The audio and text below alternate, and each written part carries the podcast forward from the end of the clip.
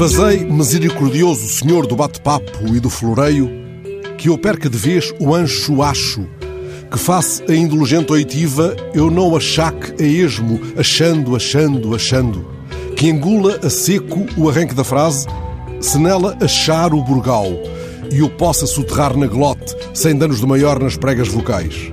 E se à sétima onda, à sétima frase, tiver achado a enseada, isso não faça de mim um cabral dos palpites, um Diogo Cão da Facúndia.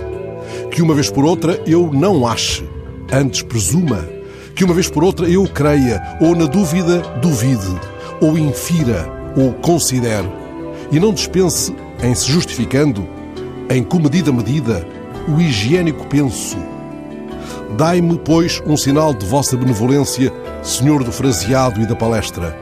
Contenção vos peço, freio na fala, não pretendo deitar achas para a fogueira da rígida prosa, nem semear a confusão na semântica. Acho eu.